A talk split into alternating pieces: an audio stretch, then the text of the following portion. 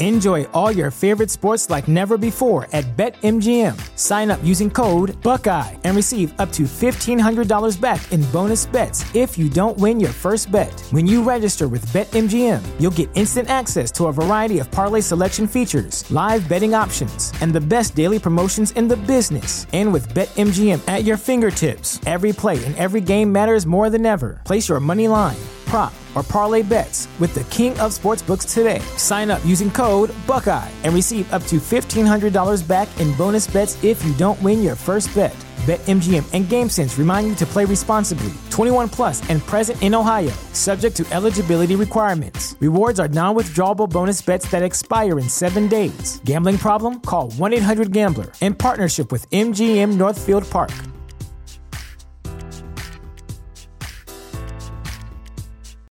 When you need mealtime inspiration, it's worth shopping Kroger, where you'll find over 30,000 mouthwatering choices that excite your inner foodie. And no matter what tasty choice you make, you'll enjoy our everyday low prices, plus extra ways to save, like digital coupons worth over $600 each week. You can also save up to $1 off per gallon at the pump with fuel points. More savings and more inspiring flavors make shopping Kroger worth it every time. Kroger, fresh for everyone. Fuel restrictions apply.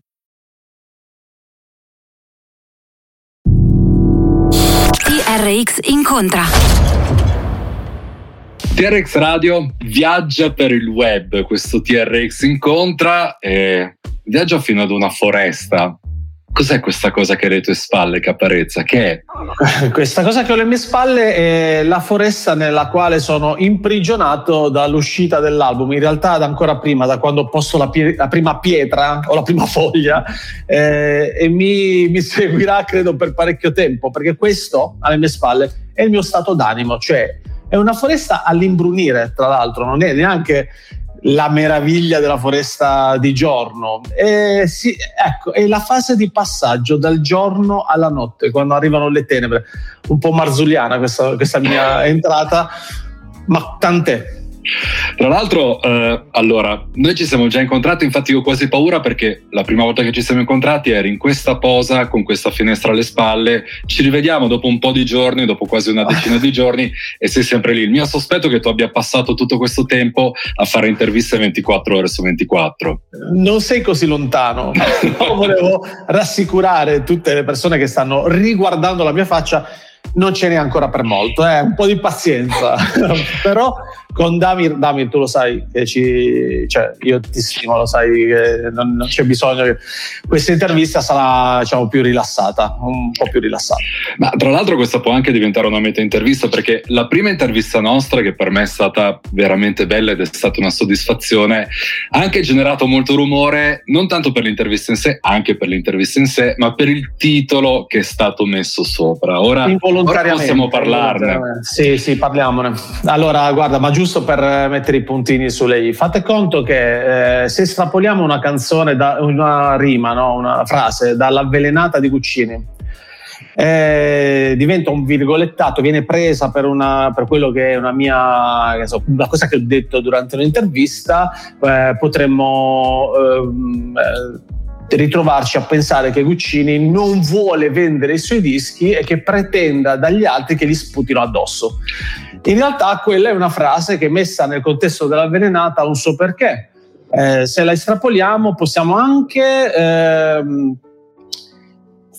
prenderla, prendere un'altra frase da un'altra canzone, mescolarla e far andare tutto in una direzione assurda, creando un meme e lì dal meme non ti puoi più difendere. Eh, questa cosa l'ho imparata a mie spese, quindi cercherò eh, a questo punto di stare un po' più attento, ma non è colpa tua Damir, è, è che il meccanismo è questo, ormai l'ho, l'ho, capito dopo quattro anni che non uscivo, adesso che ho fatto capolino nel mondo del web mi sono reso conto che, eh, che esiste il clickbait, che esistono persone che prendono alla lettera anche le punchlines, quindi vabbè era per un media generalista senza stare qua a fare nomi. Qua invece su TRX siamo un po' nel bastione dell'hip hop, è proprio una radio che è stata creata da alcuni personaggi fondamentali per il rap italiano.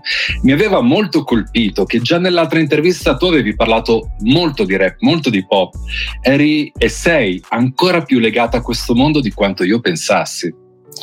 Sì, in realtà io non ho mai smesso di ascoltare rap. È vero che ho degli ascolti molto disordinati, ma eh, devo dire, questo diciamo, eh, è constatabile in giro, nel senso che sono una persona che ascolta molto il rap contemporaneo, tra l'altro, cioè non sono per forza per sempre ossessionato, affezionato alle cose che ho ascoltato nel passato. Io ritengo che sia tutta un'evoluzione.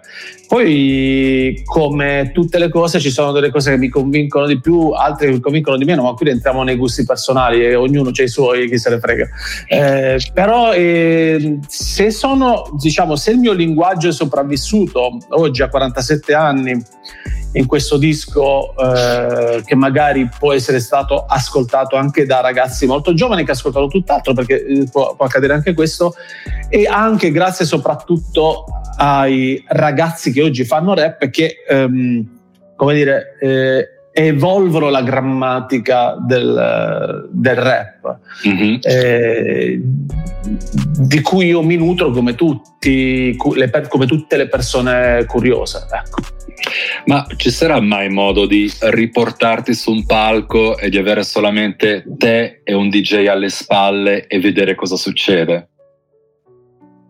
Ma non poniamo limiti alla provvidenza. Eh... Addirittura la provvidenza. Ma guarda, io alla fine la mia cifra stilistica eh, è esattamente quella che io porto sul palco, o meglio, è vero che ascolto tanto rap, è vero che ascolto tanto altro. E quindi io mischio tutto perché questo è quello che faccio. Eh, ho appena finito di ascoltare l'ultimo disco di Io sono un cane, che non è propriamente un artista rap, ma che io trovo incredibile nel modo di fare musica e, cioè, nella mia testa si mischia tutto, non so come spiegarlo, è, è così, eh, non ci posso fare niente, eh, è così. Eh, però mh, mm, chi lo sa, magari potrebbe accadere. In fondo questo più o meno accade quando si va in tv, nel mio caso sempre più raramente, e porti la, la cosiddetta TV track, TV track, cioè quello è una base su cui rappi, quello eh, diciamo l'inizio del rap che ascoltavo io, del Radio MC di Raising Hell, eh, il mio primo 33 giri eh, di matrice urban, eh, così così quando ascoltavo eh, Beastie Boys o i Public Enemy di solito eh, era la, il classico trio, il, il, classico, il classico, DJ con, con, con gli MC. Eh, poi ho visto, ho avuto questa grande fortuna di riuscire a vedere di Public Enemy qualche anno fa e in realtà portavano sul palco la band. Mm-hmm. Però c'era anche un momento di scratch, di basi. Secondo me si sta mischiando tutto, Damir. Alla fine è giusto anche così. Ma il paradosso è che si sta mischiando tutto anche in quella che era la scena degli ortodossi, perché adesso chiunque porta la band sul palco, chiunque contamina, chiunque fa rap addirittura con la cassa dritta, che quando tu hai iniziato a stare davanti a un microfono, ricordiamoci che era una bestemmia. Combinare il mondo dance col mondo hip hop era vista come la cosa più sacrilega dell'universo. Sì, eh, diciamo, eh, c'è sempre stata una scena più ortodossa, però, eh, ma sai, io non, non, non, saprei entrare nella testa uh, di, di, chi la pensa in maniera diversa dalla mia. Uh, io, io, ripeto, così come ascolto tanta roba, così tutta sta roba la prendo, la mischio, la frullo e la tiro fuori. Non so nemmeno se sia giusto. So che la mia, che la mia la mia cosa, io faccio la mia cosa nella casa, anche se ho gli alberi dietro, citando una delle persone che ho più ascoltato quando ero quando è iniziato tutto questo viaggio. Non so, se, esatto, non so se ora mi hai detto una cosa vera, perché quando fai io non riesco ad entrare nella testa delle persone, faccio fatica a crederlo, ma ti spiego anche perché. Tu sei uno che pensa tantissimo, ogni, praticamente ogni rima che fai è molto meditata, tutta una serie di riferimenti, è veramente un gioco ad incastri che rubica al confronto un dilettante. Io sono convinto che tu provi anche ad entrare nella testa delle persone che la vedono diversamente da te. Esattamente, ma non sempre ci riesco. Perché sai, dovrei avere un altro vissuto. Eh, non so come dire, ognuno è frutto del vissuto che ha e quindi anche delle cose che magari per me sono un po' che possono urtarmi, devo fare lo sforzo di capire perché eh, sono state dette, espresse. Però quella persona ha un altro vissuto che è diverso dal mio, quindi devo comprenderlo, magari non arrivo a giustificarlo, ma quantomeno devo comprenderlo. Ti sei mai chiesto, anzi te lo sarei chiesto sicuramente, ma qual è la risposta da dare al fatto che tu hai fatto un sacco di scelte che sono esattamente le scelte che non si dovevano fare per avere successo. Non sei venuto a Milano, non sei stato onnipresente sui social, non ti sei presentato in una certa maniera, spesso non sei andato, anzi mai non sei andato ad inseguire quelli che erano gli streaming musicali dominanti del momento, eppure sei uno di quei nomi forti, sono di quei nomi che quando esce un disco le case discografiche devono blindare gli ascolti perché se c'è un leak, aiuto, moriremo mm. tutti. Com'è stata possibile questa cosa? Moriremo tutti io per primo che mi viene un coccolone ogni volta che penso che qualcuno anche solo lontanamente sia riuscito a inserire una traccia. No, ancora una volta, allora, eh, ad un certo punto della mia vita ho deciso di scrollarmi di dosso quello che potevano pensare gli altri che invece è stata la mia spada di Damocle per molto tempo. Mi sono mhm. sempre sentito incapace, inadeguato, non è giusto che io abbia successo e gli altri... Eh, cito eh, una canzone di Fibra che mi piace molto, chiunque è meglio di me, lo pensa chiunque. Eh, questa è la frase diciamo di quella canzone, eh, ma nessuno lo dice, eh, aggiunge. Io lo voglio dire, cioè davvero mi sono sentito molto spesso inadeguato. Non so se ha torto o ha ragione, ma questa roba di sentirmi incapace è da quando ero piccolo che ce l'ho. Eh, succede quando ti senti un po' scollegato, quando pensi, quando magari non ti piace quello che fanno, il pensiero dominante, insomma, sai, queste cose qui molto adolescenziali mm-hmm. che poi si trasformano. Eh, quindi immagina quando ti ritrovi a flirtare con un genere che ha una scena, ha un, una cultura. E, e, tu magari hai un altro pensiero, eh, pur rispettando eh, quello della cultura eh, della scena però cerchi di, di, fare le cose in maniera personale. Adesso col passare degli anni questa roba della personalità da portare nel rap è stata più accettata, è, ampiamente sdoganata e posso ascoltare un disco bellissimo come quello di Tyler The Creator che si intitola Igor, che non si capisce bene a che genere appartenga pur avendo una matrice urban, eh, però voglio dire, per me, nel mio caso dico finalmente, a me piace la contaminazione e non l'ho mai nascosto. Eh, però ci sono stati degli anni in cui ho fatto sicuramente più fatica. Eh, per quello che ho scritto una canzone come La fitta sassaiola dell'ingiuria, mm-hmm. non l'ho scritta a caso, insomma, ci sono stati, nonostante tutto, ci sono stati anche dei momenti di personalità.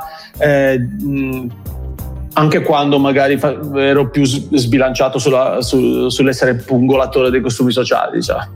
eh, e quindi eh, Mm, la mia forza è stata quella di andare oltre e del farsi va bene, non fa niente, eh, io però non posso essere diverso da quello che sono, sono nato così, sono cresciuto così e questo è quello che so fare, e questo porterò avanti. Poi che cosa succede? Che dopo un po' qualcuno che magari è più ortodosso lo capisce il tuo viaggio, perché insomma stiamo parlando sempre di, di persone che riescono anche a mettersi in discussione, non è che sì. ci sono solo... E quindi e quindi va bene così. Eh, grazie per chi ha capito il mio viaggio, eh, mi rende più sereno e, e niente, sono qua all'ottavo disco e sto parlando di quello che è il mio viaggio, è durato tanti anni sei uno su cui si può fare del leak eh, selvaggio per riuscire ad ottenere chissà cosa, ma c'è stato un momento preciso, magari un attimo simbolico che ricordi in cui ti sei detto ok, adesso ho maturato una consapevolezza giusta?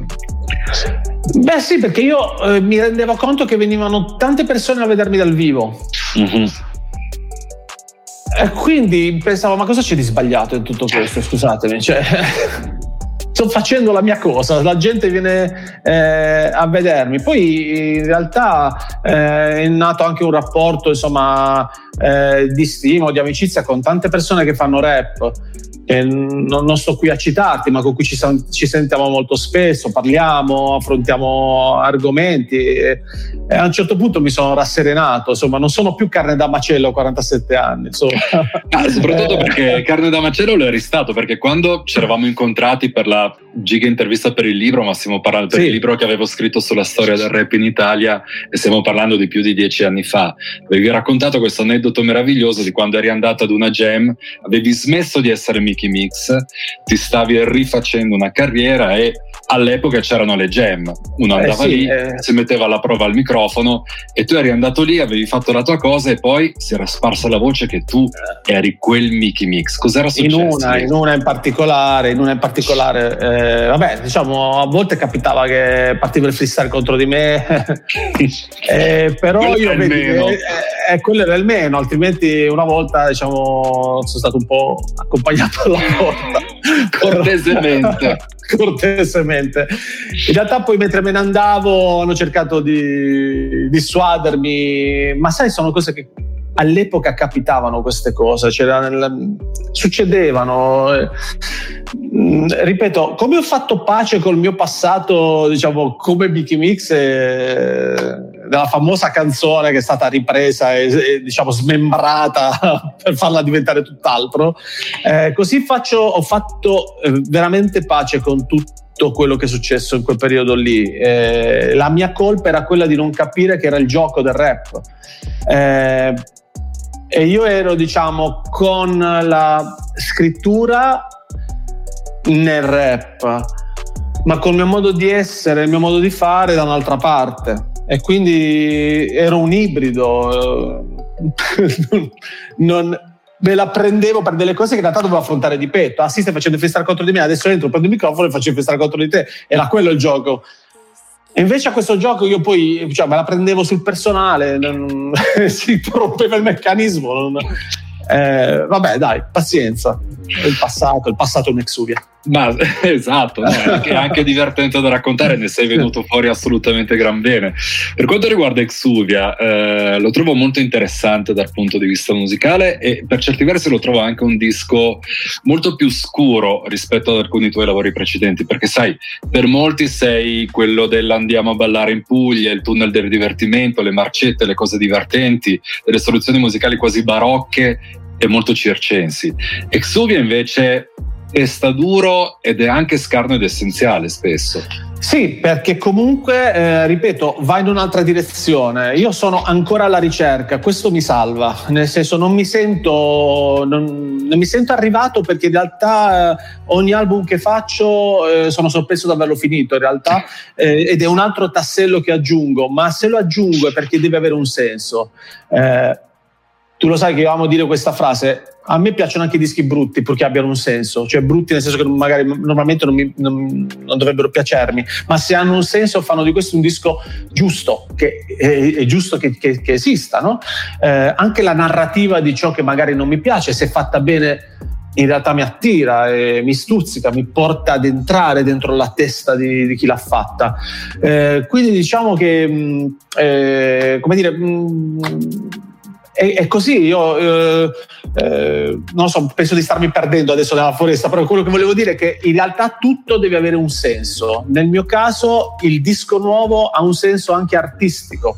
Eh, sono uscito dall'Exuvia veramente, nel senso che mi, timi, quel timido cambiamento che era in Prisoner 709, dove in realtà mm-hmm. ci sono anche dei pezzi ibridi, dove ancora c'è la voce tipica nasale mia che facevo un po' eh, per creare il personaggio che, mi ven- che portasse avanti i miei pensieri, diciamo così, eh, sul palco con veemenza, eccetera, e, e nello studio anche con veemenza. In questo caso si è sgretolato ed è rimasto ancora di più, eh, diciamo, l'essenza di quello che sono senza il personaggio.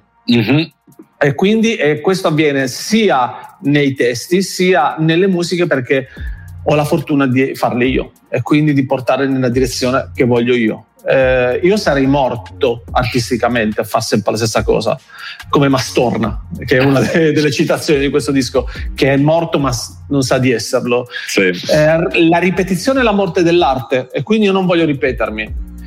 Tutto, se, se un altro disco ci sarà è perché dovrà avere un altro senso ancora, quindi, eh, quindi sì, è più cupo magari, Mm, ok, ma è giusto che sia così. Eh, sto vivendo un momento di malinconia e quello racconto. Beh, ci sarà il modo di spazzare via questa malinconia quando si potrà tornare a suonare dal vivo. Ma prima di arrivare a questo, ora mi è venuta in mente un'altra cosa che hai fatto e che era completamente sbagliata rispetto al manuale del successo: farsi le musiche da solo. Non si fa. Eh, perché non si fa? perché dovresti chiamare i produttori bravi, quelli che funzionano, eccetera. Ma in eccetera, alcuni ambiti è anche giusto, nel senso che poi c'è il ragazzo, allora, mh, alt- altra cosa eh, tipica del rap, eh, piace molto alla gioventù che è materiale per la gioventù ed è, e dico viva Dio, perché la materia del rap è essenzialmente sbilanciata nella scrittura, per cui si- esercitarsi con la scrittura Enjoy all your favorite sports like never before at BetMGM. Sign up using code Buckeye and receive up to $1,500 back in bonus bets if you don't win your first bet. When you register with BetMGM, you'll get instant access to a variety of parlay selection features, live betting options, and the best daily promotions in the business. And with BetMGM at your fingertips, every play and every game matters more than ever. Place your money line prop, or parlay bets with the king of sportsbooks today. Sign up using code Buckeye and receive up to $1,500 back in bonus bets if you don't win your first bet. BetMGM and GameSense remind you to play responsibly. 21 plus and present in Ohio, subject to eligibility requirements. Rewards are non withdrawable bonus bets that expire in seven days. Gambling problem? Call 1 800 Gambler in partnership with MGM Northfield Park.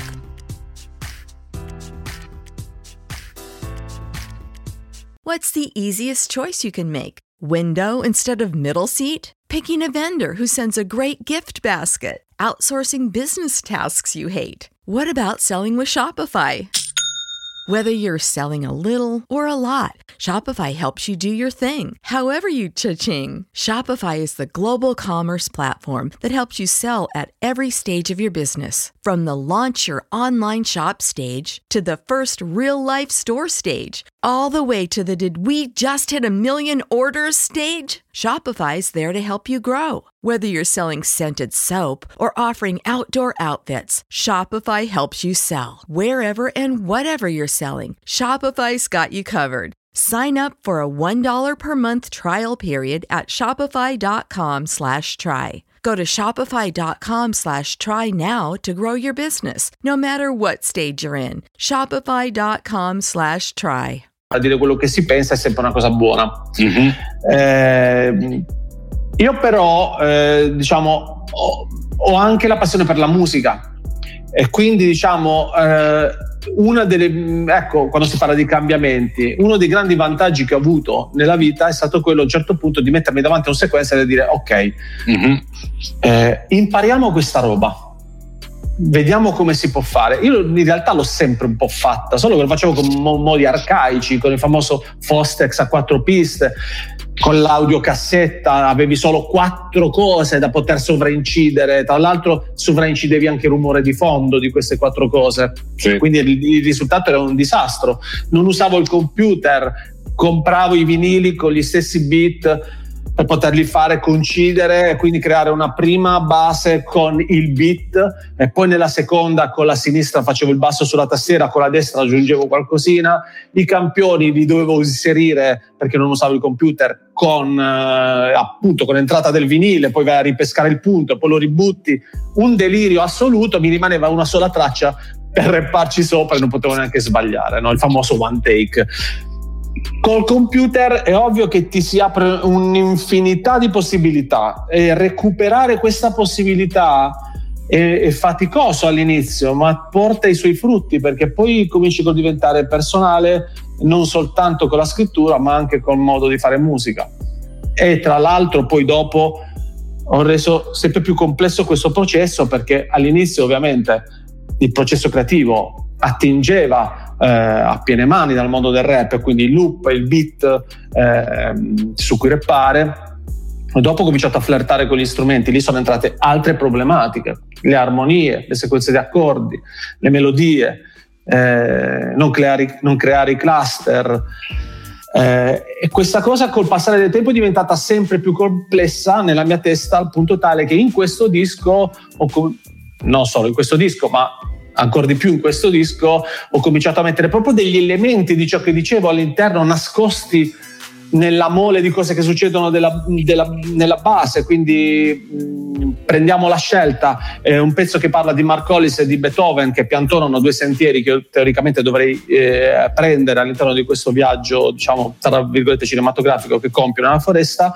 E in questa canzone, per esempio, si può suonare per Elisa sulla sequenza eh, armonica di, de, della, della, strofa e a Shame dei Talk Talk su quella del ritornello. Questo per esempio è una cosa che io posso fare perché ho la padronanza, diciamo, quella che posso permettermi di avere eh, del sequencer e mi interessa molto per esempio il lavoro dei producers in generale, mi vado a informare su come fanno, eh, ho ancora questa curiosità latente.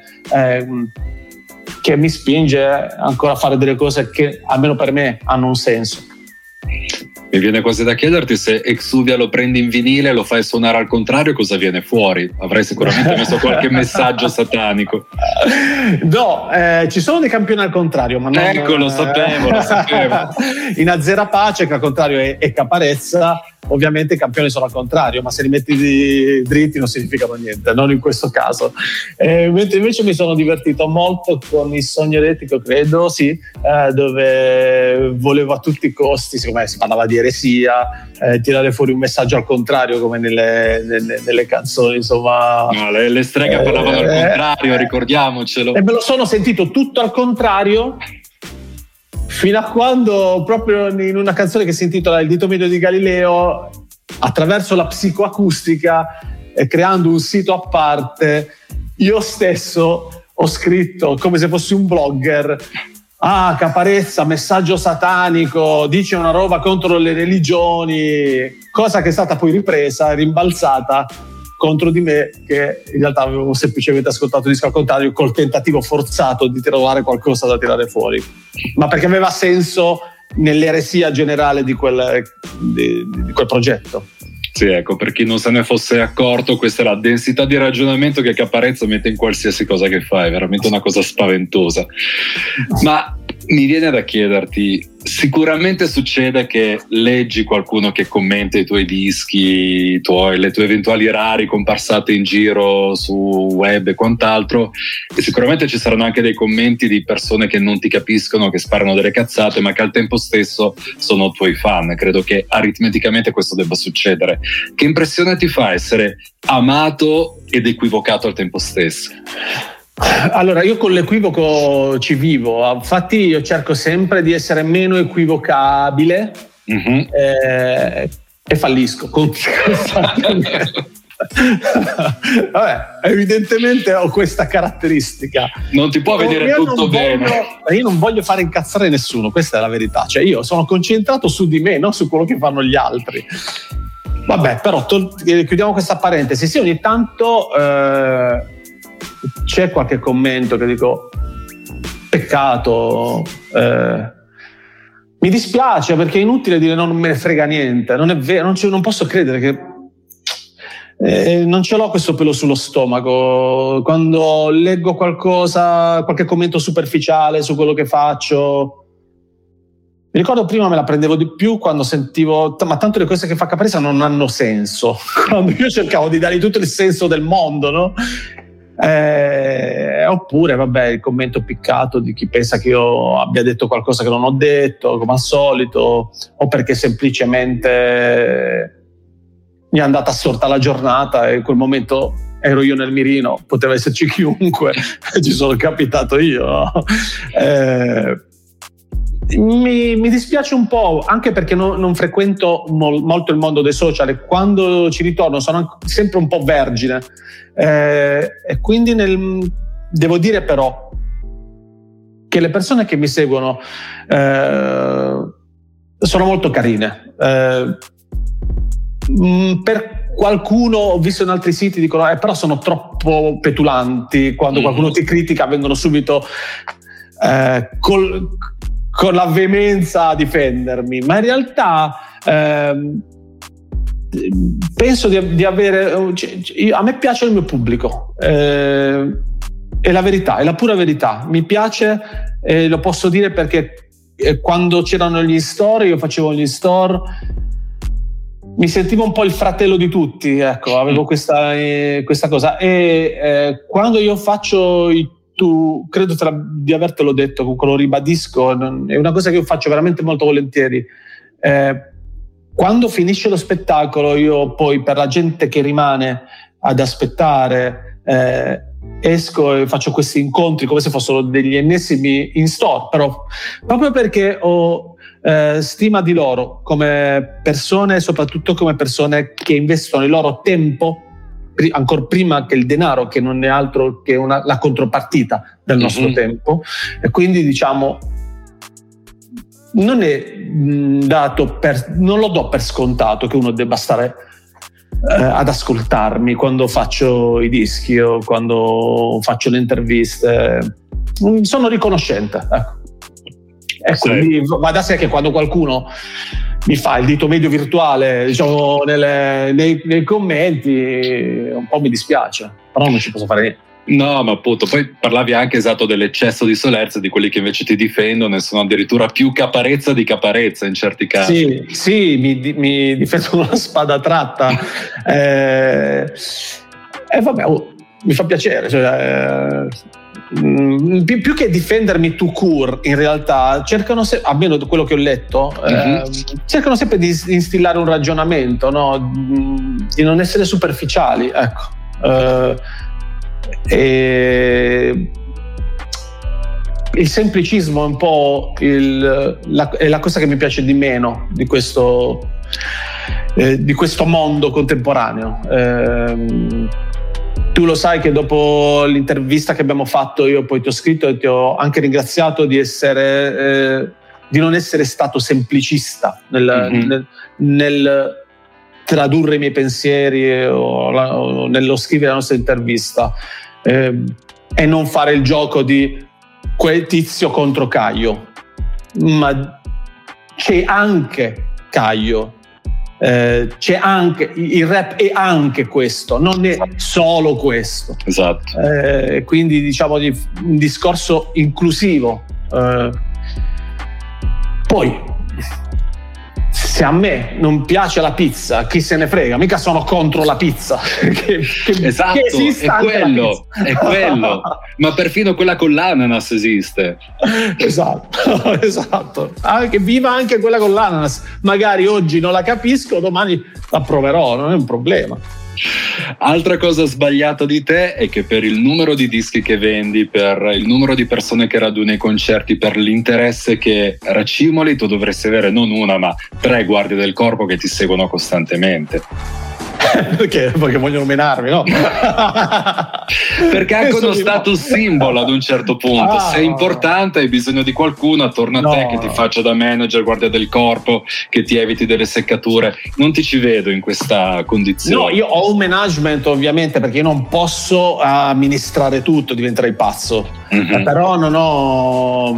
Vivo, allora, innanzitutto io vivo la mia vita nella mia città che è Molfetta, una città che adoro, eh, nella quale io, cioè, anche le sue contraddizioni come tutto, ma eh, faccio una vita normale, ecco, diciamo così. Non, eh, non, anche perché francamente eh, non mi piace tanto stare sotto i riflettori, è la pura mm-hmm. verità, ehm, è veramente la verità questo. Quindi diciamo, qui io posso permettermi tranquillamente vivo su una provinciale con le macchine che scorrono, non, non, non, non ci sono flash intorno a me e va bene così. La mia dimensione è questa. Quindi più che, più che guardia del corpo eh, dovrei avere dei semafori, diciamo, che, che mi permettono di attraversare la strada, eh, nient'altro. Ma hai mai avuto dei momenti di stanchezza rispetto a tutto questo tuo lavoro da musicista, tutta questa tua identità da musicista? Sì. Di brutto, sì, sì, sì. Eh, questo è uno di quelli, non questa intervista. Non questa intervista. Ah, ecco, mi stavo già offendendo. no, no. no, no, eh, eh, subisco molta pressione psicologica è un'autopressione psicologica mm-hmm. quando esce un mio lavoro perché sì. ci ho lavorato tanto eh, veramente tanto eh, e quindi sottoporsi al giudizio per me è un po' stressante mm, lo è in tutti gli ambiti della mia vita, anche eh, togliendo il disco. Eh, per me non vale la regola di bene o male, basta che se ne parli. Ok. No, male anche no. Quindi, è stressante per me dal punto di vista psicologico, eh, ovviamente, ma dipende dal mio carattere, non dal non da altro e quindi arriva un momento che mi sento molto sotto pressione eh, e, e, comincia a diventare difficile anche spiegare le cose, parlare eh, se non sono esattamente a mio agio. Tra l'altro un'altra cosa che manca invece al menu dell'artista di successo è aprire una propria etichetta discografica e iniziare a lanciare talenti. Lì come siamo messi? Siamo messi che è sempre stato il mio pallino da, da tempo, eh, da anni, eh, però non l'ho mai concretizzato. Sinceramente sto cercando di capire quanto ne valga anche la pena, nel senso che questo è un periodo mi, in cui mi sembra che l'artista si autodetermini sì. eh, e quindi che venga fuori con le sue forze, conoscendo molto bene il mezzo che amministra, i social nella fattispecie o internet eh, nel macro. Eh, e, e, penso cosa potrei aggiungere io. Eh, a volte quando parlo con un ragazzo, e mi succede eh, spesso, che è più giovane di me, che conosce appunto questi mezzi, mi sembra di essere la bella addormentata nel bosco, mi sembra di apprendere da lui quello che serve a me. Eh, quindi devo, devo, cercare di capire quanto senso abbia. Eh, poi c'è anche da dire che le etichette degli artisti non funzionano sempre, mm-hmm. storicamente perché comunque richiedono molto lavoro e l'artista poi eh, secondo me per farla funzionare dovrebbe a un certo punto non, non essere più l'artista ed essere il, l'Ienar per esempio di, quella, di quell'etichetta. Quindi diciamo è un sogno così. Eh, mi è venuto in mente volare che non ritorna mai più, mai più. penso che un sogno così non ritorni mai più No, beh, qua insomma mh, mm, ci sarebbe da fare anche perché in realtà potresti lanciare addirittura dei, dei, progetti strumentali per fare una cosa abbastanza dadaista che apparezza quello della gragnuola di parole. Ma in realtà tu, appunto, come si diceva prima, hai una sensibilità musicale molto spiccata e molto eclettica. Potresti dedicarti alla musica strumentale. Ma eh, tutto può accadere, Damir. Eh, nel tutto c'è anche il niente, eh, cioè il niente è compreso nel tutto. Eh, io non lo so semplicemente, eh, non ho un progetto, non ho una bussola in questa foresta, non, un, eh, non so veramente, sono ancora nel limbo in attesa di trovare un varco eh, e voglio che questo varco eh, rappresenti la mia nuova vita. Mm-hmm. tutto quello che stiamo tirando fuori attinge dalla mia vecchia vita, che è la musica. Eh, chissà, non so, sto anche cercando di capire come possa trasformarsi eh, la musica, eh, cos'altro può divenire. Ho sempre avuto molta stima dei, degli artisti come Bowie, che è riuscito a fare un disco di grandissimo senso. Eh, come Blackstar in, sì. un, eh, in, un'età dove è difficile fare cose eh, che abbiano senso. Si può fare musica, però magari eh, si rischia di riportare l'ascoltatore sempre nostalgicamente a ciò che ha fatto prima.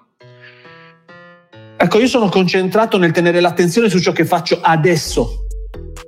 Eh, ed è un esercizio molto difficile perché perché non, non, sei sempre interessante, cioè, questa è la verità. eh, quindi diciamo, non lo so cosa ci potrà essere dopo.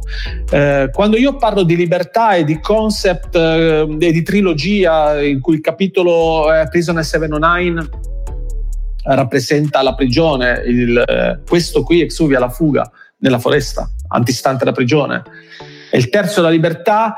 Ecco, il terzo libertà non è detto che sia un disco, può essere qualsiasi cosa. Eh, la libertà eh, è un concetto difficile da spiegare, un concetto più vicino all'utopia che alla realtà.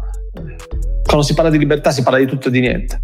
E molto spesso, io, io per esempio, per avere libertà compositiva, devo costringermi nel recinto del concept altrimenti io non riesco proprio a scrivere. Io davanti al foglio bianco con i pensieri in libertà non riesco a mettere neanche, ma neanche a scrivere una sillaba.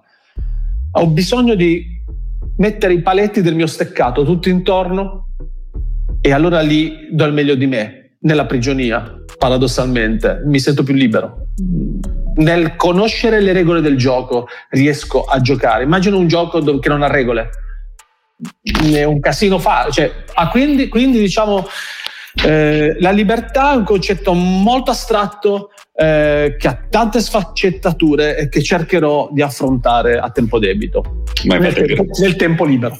Esatto. No, il grande paradosso appunto che per essere libero ti sei costretto dentro questa gabbia e per fare delle interviste ti sei costretto dentro questo bosco ma senti se ci ritroviamo fra altri dieci giorni sarai ancora lì io non riesco a tirarlo fuori questa roba qua. È tre metri per due e mezza cioè per due e mezzo quindi io non so che, che, come levarlo. Me l'hanno portato me l'hanno costruito qui dentro a casa mia perché siamo a casa mia e, e niente qua rimarrà non so come fare dovrò abbatterlo come gli alberi non so come fare dai, vuol dire che il prossimo TRX incontra sarà invece un TRX libera e vedremo direttamente a Molfetta a tentare di tirarti fuori da lì. ok. Caparezza, grazie veramente per questa chiacchierata grazie che ci siamo fatti. E nulla. Grazie. Ci vediamo in giro quando finalmente ci saranno anche i concerti. Certamente, nel 2022 nel mio caso. Eh, grazie a voi. Perfetto. E alla prossima. Avete ascoltato TRX Incontra.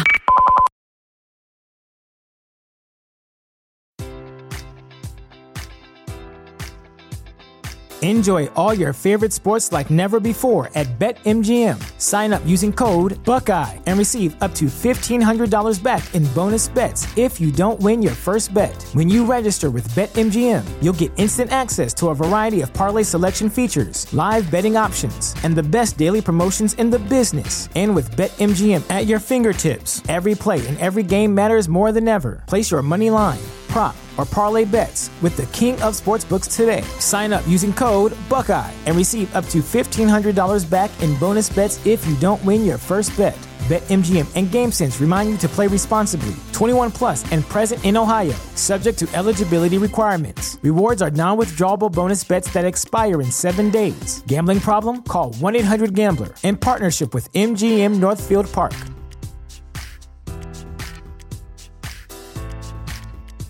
Support for this podcast and the following message come from Corient. Corient provides wealth management services centered around you. They focus on exceeding your expectations and simplifying your life. Corient has been helping high achievers just like you enjoy their lives more fully, preserve their wealth, and provide for the people, causes, and communities they care about. As one of the largest integrated fee only registered investment advisors in the U.S., Corient has deeply experienced teams in 23 strategic locations. Corient has extensive knowledge spanning the full spectrum of planning, investing, lending, and money management disciplines. Leverage Corient's exclusive network of experts to craft custom solutions designed to help you reach your financial goals, no matter how complex they may be. Real wealth requires real solutions. For more information, connect with a wealth advisor today at corient.com. That's C O R I E N T.com. Corient.com.